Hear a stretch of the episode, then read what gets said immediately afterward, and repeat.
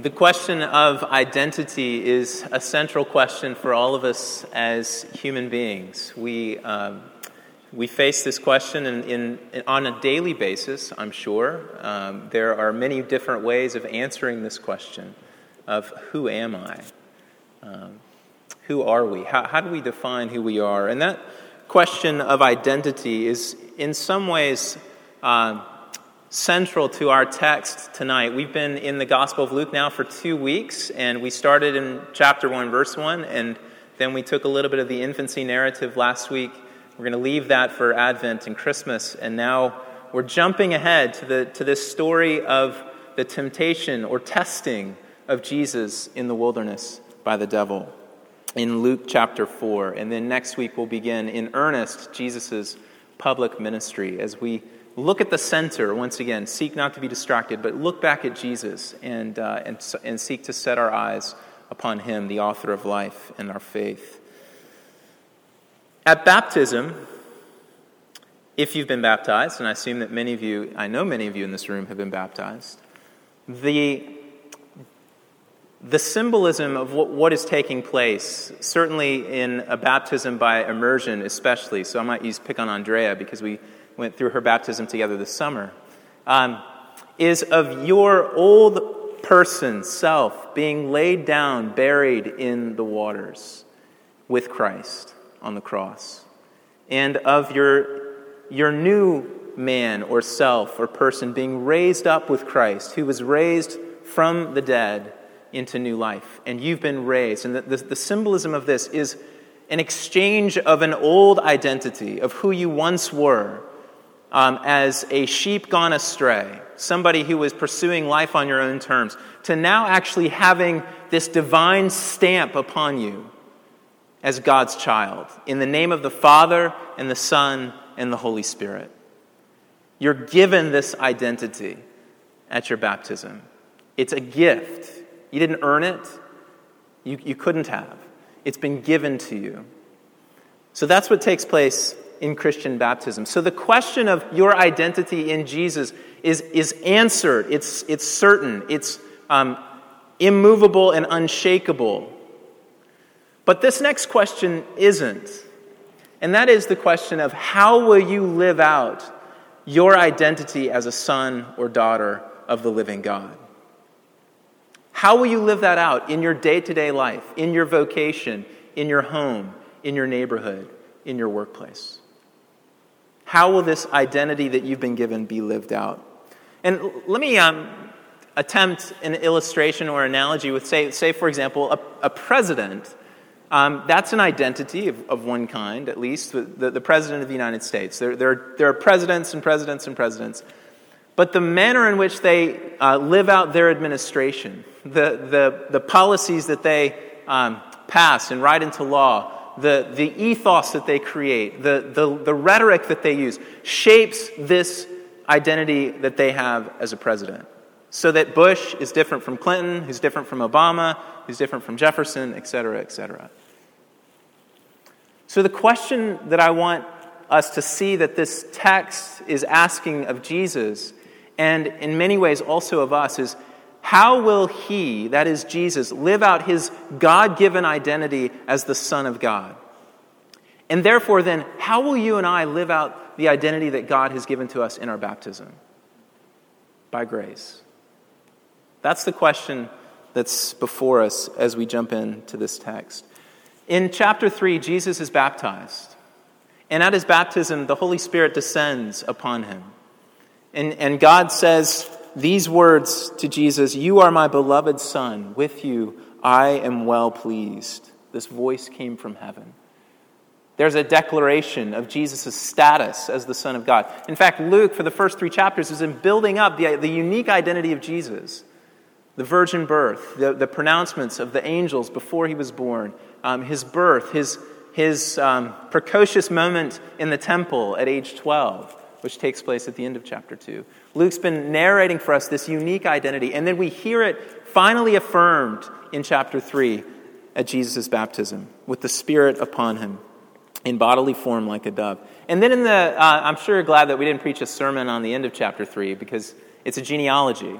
Um, I, was, I, told Ben that he might have to do that, but um, spared him and you all of, all of, what that could have meant for us. The main point to take out from the genealogy, uh, at least for purposes of right now, is that the last, um, the last verse of chapter 3 says, The son of Ethos, the son of Enos, the son of Seth, the son of Adam, the son of God. Jesus' unique identity is the Son of God. Luke has established that. Move in now to chapter 4, and the question becomes how will Jesus live out this unique identity as God's Son? How will he do it? And this um, text of the temptation or testing of Jesus in the wilderness is set in the, um, and in the backdrop of this text are two other sons of God who have gone before Jesus. And the first was from our Old Testament reading tonight Adam, the Son of God, as Luke's just drawn attention to. Another passage that strikes us with some similarity to what we've just read in, in Luke 4, where the serpent is interacting with Adam and Eve in the, in, in the garden and um, challenging the Word of God. And there's a lot of allusion here to this original Son of God, Adam. And we know the story, we read the story tonight of how that ends with Adam and Eve taking of the fruit that was forbidden, choosing to go their own way, and failing at that point at which God had commanded them to do otherwise.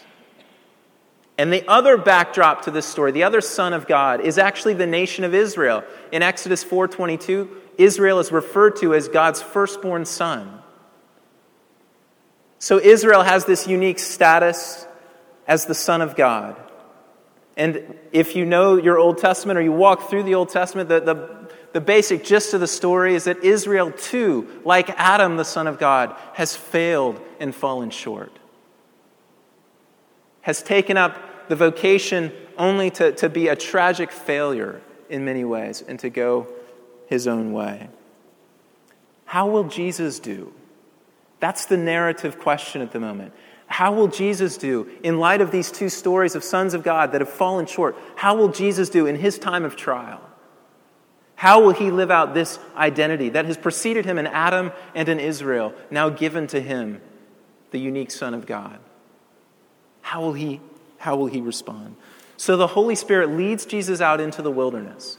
Now, the wilderness is a place of testing, it's a place of clarification, it's a place of, of refinement. It's a place where the subtle nuances of day to day life that we can't really see when we're living, the difference between faithfulness and obedience to our God in the day to day and over and against idolatry and self seeking, those differences are sometimes so hard to see in our daily lives. But in the wilderness, things get a little bit clearer. And God's people have often been sent out into the wilderness for a time of testing, a time of refinement, a time of clarification. And that's what happens here. The Holy Spirit, Jesus, full of the Spirit, is led now into the wilderness to be tested by the devil. Identities given, status, privilege, authority, power are known.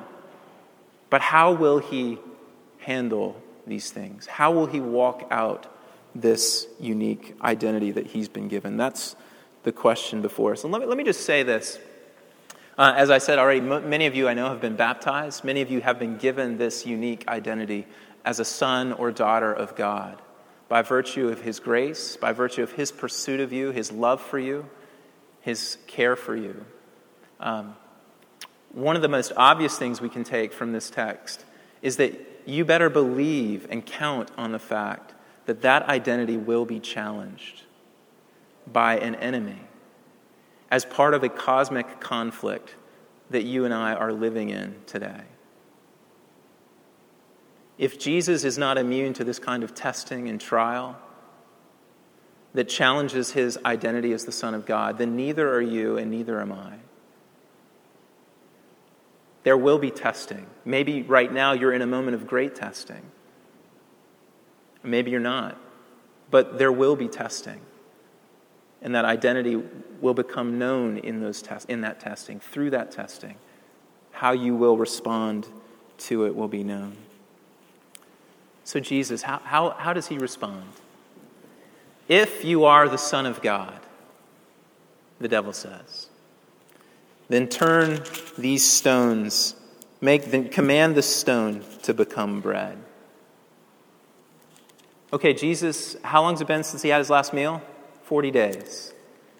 He's hungry, the text says at the end of verse 2.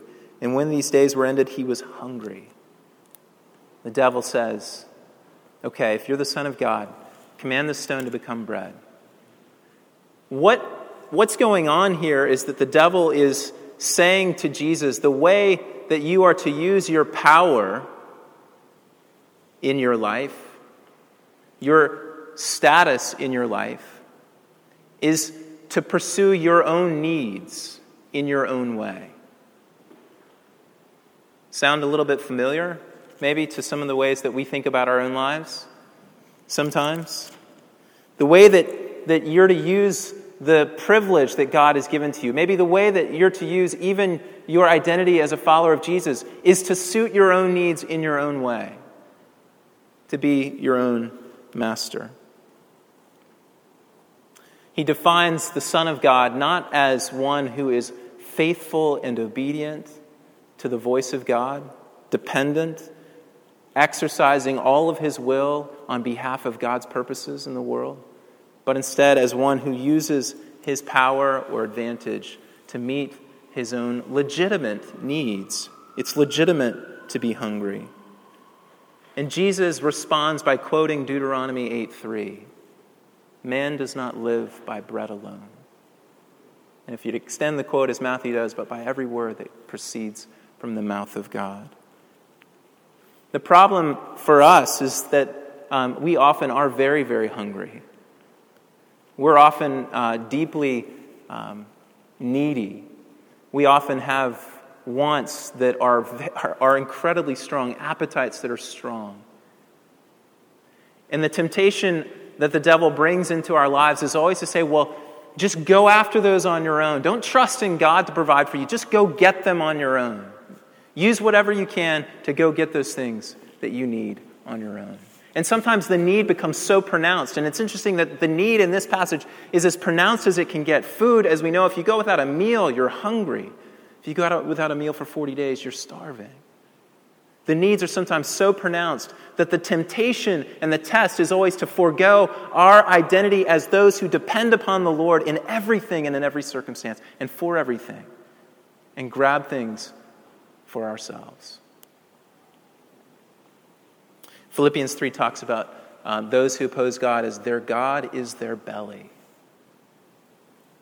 which is another way of saying this that the needs dominate so much so much so that, you know, that we could even take this, this life of Jesus that we have and turn it all into something that's about me and my needs being met. And forego anything to do with taking up the cross and pursuing Jesus on, on, on the road to the cross in faithful obedience. And turn it into a, session of, of trying to feel better, trying to, to cope with my intense needs and emotional uh, wants and desires or comforts and those kinds of things. This is always a temptation that we face. The second test, Jesus is taken up to this high place, we don't know exactly where it is, and shown all the kingdoms of the world.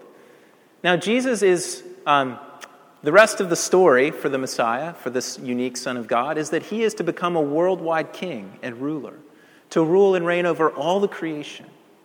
This is his by right. This is what comes with his unique identity.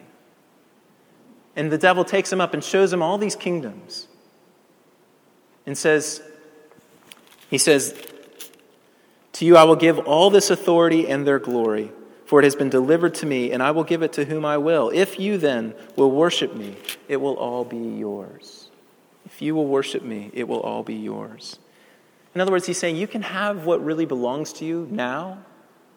You can have it through this kind of interesting exchange and scheme. If you want it, you can take it. You can have it right now, Jesus. You can take this, this um, Son of God identity that you have, and, and you can actually live this out right now. It's your best life now, so to speak. This is for you. But instead of this devilish status seeking and power grabbing, Jesus knows the Word. Jesus knows the Word. He knows the will of God. And Jesus knows that His, um, his elevation to a worldwide ruler and king will not be through some kind of of whimsical exchange of allegiance to his Father with allegiance to a lesser God. That grants immediate results without any effort. But that his exaltation to a worldwide, worldwide ruler will come through humble, selfless, sacrificial service and obedience, and ultimately through death, through becoming the Lamb who was slain. It's interesting, isn't it? We're often promised that um, certain things. We, we, we often we long sometimes to be, to be significant or to, be, to have glory, to have joy, to have peace. And there's so much stuff in the world that says, come and get it now. Come and get it for me right now. And the implicit message is for those of us who follow Jesus that, I mean, money, that's a huge one. That's a huge one for us in our culture.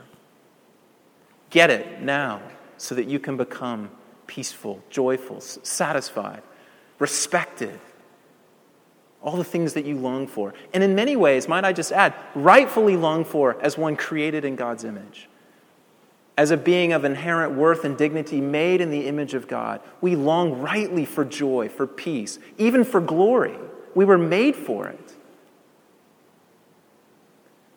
But at every turn in our world today, the devil turns everything and says, You can have those things, but you have them on my terms. You can have them now. Why go through this long road of discipleship? Why go through this long road of unknowing and uncertainty and trial and mundane in order to have something that you're not even sure it's going to come? Why not just take it now? But the cost is always your soul.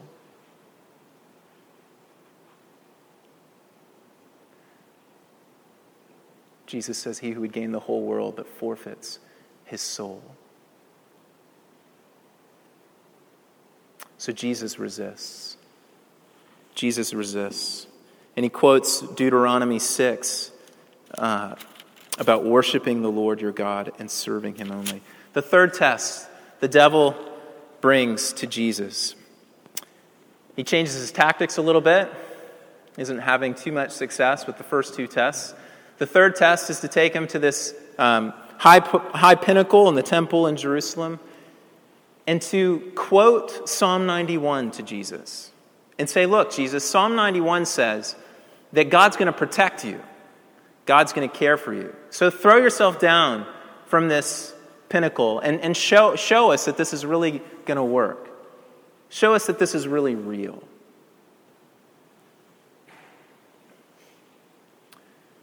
The, the response that Jesus gives is, is very instructive to us. Jesus says, It is said, You shall not put the Lord your God to test. This is a direct echo back to the, to the Israelites in the wilderness. When they put God to the test, asking for bread, asking for water, saying, God, if you were really God, you would do this for, for me, for us. If you were really who you say you were, you would do these things for us and they put God to the test. Listen to God's response according to Psalm 78. They tested God in their heart by demanding the food they craved. Have you ever demanded something of God? Something legitimate? So, something that even you know God's will, generally speaking, is for? Just say, okay, God, you've got to give me this. They spoke against God, saying, Can God spread a table in the wilderness? God, can you really meet my emotional need? God, can you really make me well? He struck the rocks so that water gushed out and streams overflowed. Can he also give bread or provide meat for his people? And listen to God's response to this kind of testing that the devil is tempting Jesus to do with his Father, and he tempts us to do all the time. Therefore, when the Lord heard, he was full of wrath. A fire was kindled against Jacob. His anger rose against Israel. Why? This evoked, this evoked a strong response from God, this kind of testing, because they did not believe in God and did not trust his saving power. Jesus knows that this kind of testing of God that we like to do sometimes as, as, as human beings, this kind of testing of God is an offense to his Father because it indicates a lack of belief and a lack of trust, which is the very thing that defines the children of God. So it cuts against the grain, directly against the grain of, of this identity that's been given to you at your baptism. To shake your fist and demand something of God, demand that He give you something, and to question His ability to do so. So Jesus turns and says that it's not good, that we're, we're called not to put the Lord our God to test. This is not the way of the children of God. say a few things as we close. First, Jesus' response to the devil every time is what? It's the scriptures.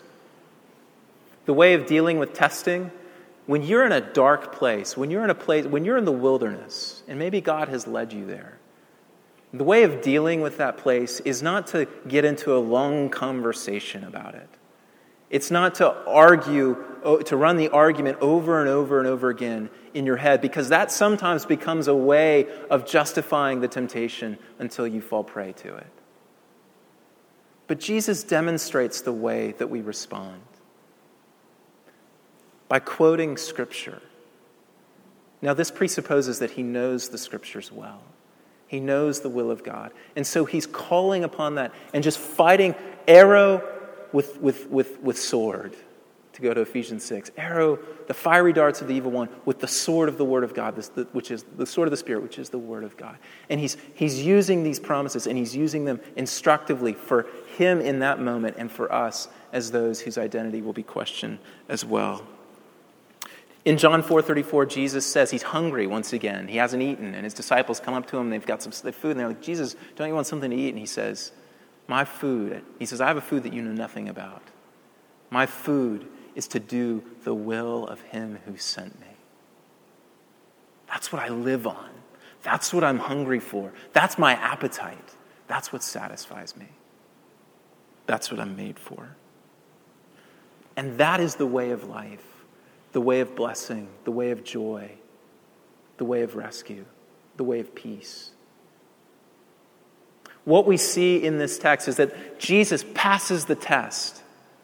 So it says, and when the devil had ended every temptation, he departed from him until an opportune time. The testing wasn't over, it wasn't a one off thing. But Jesus surpasses the test, and he shows himself faithful and obedient to his heavenly Father. The one thing that defines the children of God more than anything else is faithful obedience. Isn't it an ear that's, in, that's listening, and that, in a heart that's, that's, that's meditating upon, and a mind that's searching for the will of our Father according to His Word. That's the one thing that defines the children of God more than anything else. And when you're in the desert and you're under temptation and the devil is throwing things at you day in and day out, the wonderful feelings of a worship service like this aren't going to take you very far.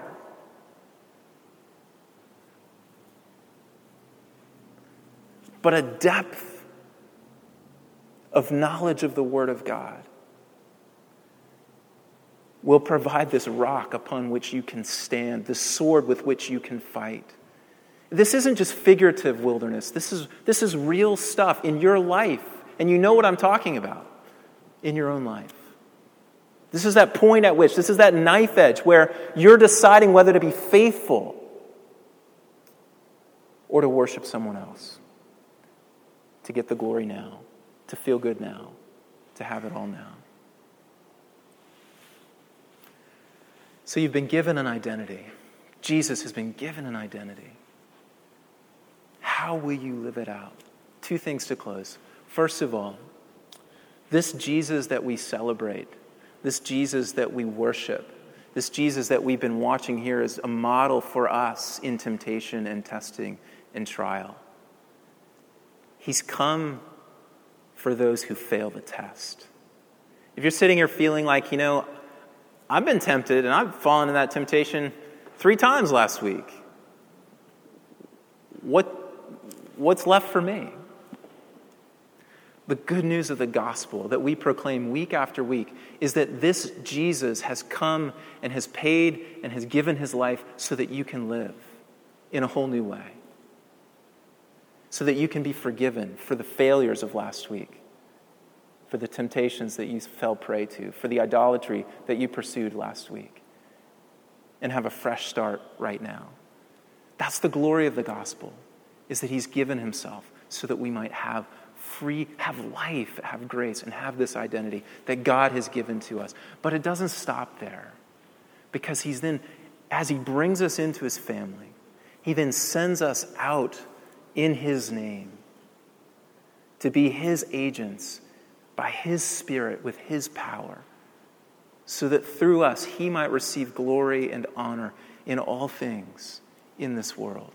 So he has given himself for you so, not so that his, his, his passing the test would be um, so that you don't need to pass the test, but so that you can have this new identity and this power in order to walk faithfully as a son or daughter of God in this present life right now. In order to bear, to bring the mission of God to the whole world.